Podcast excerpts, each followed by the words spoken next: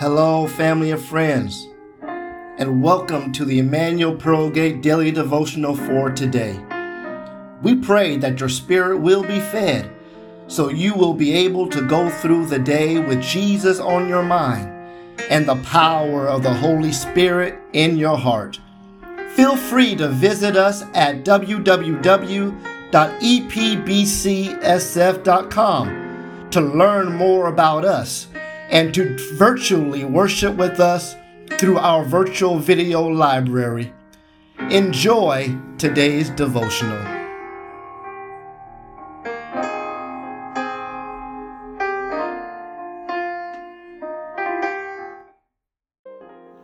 Week 51, Thursday.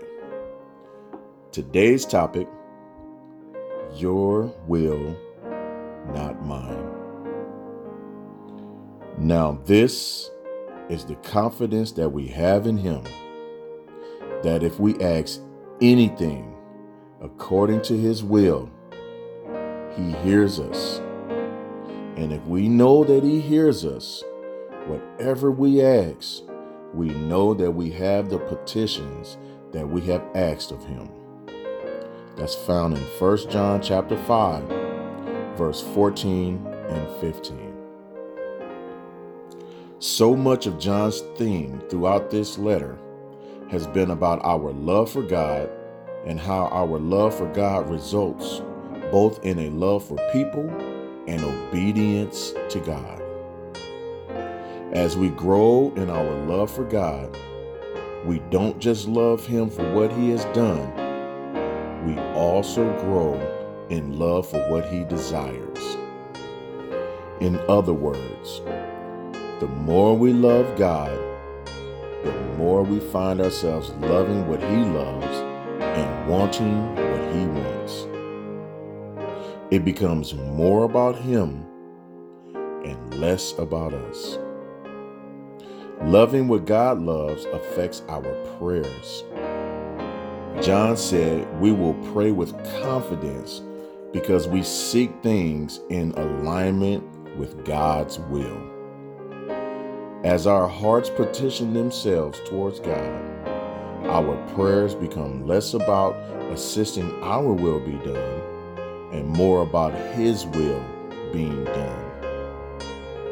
Our prayers have an added comfort as we rest in the providence of our Heavenly Father who knows all things, controls all things, and works all things out for our good according to his own will and purpose.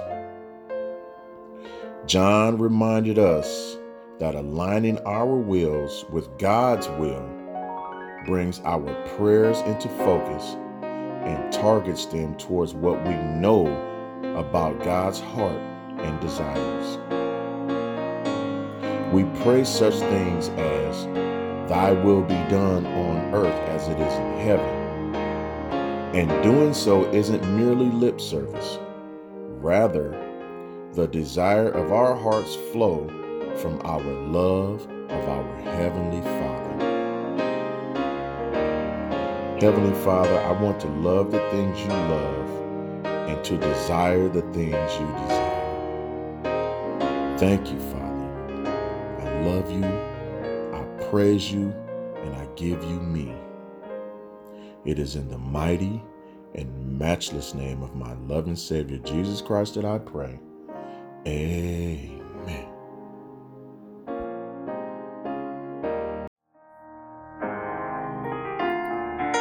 Thank you for tuning in with us on today.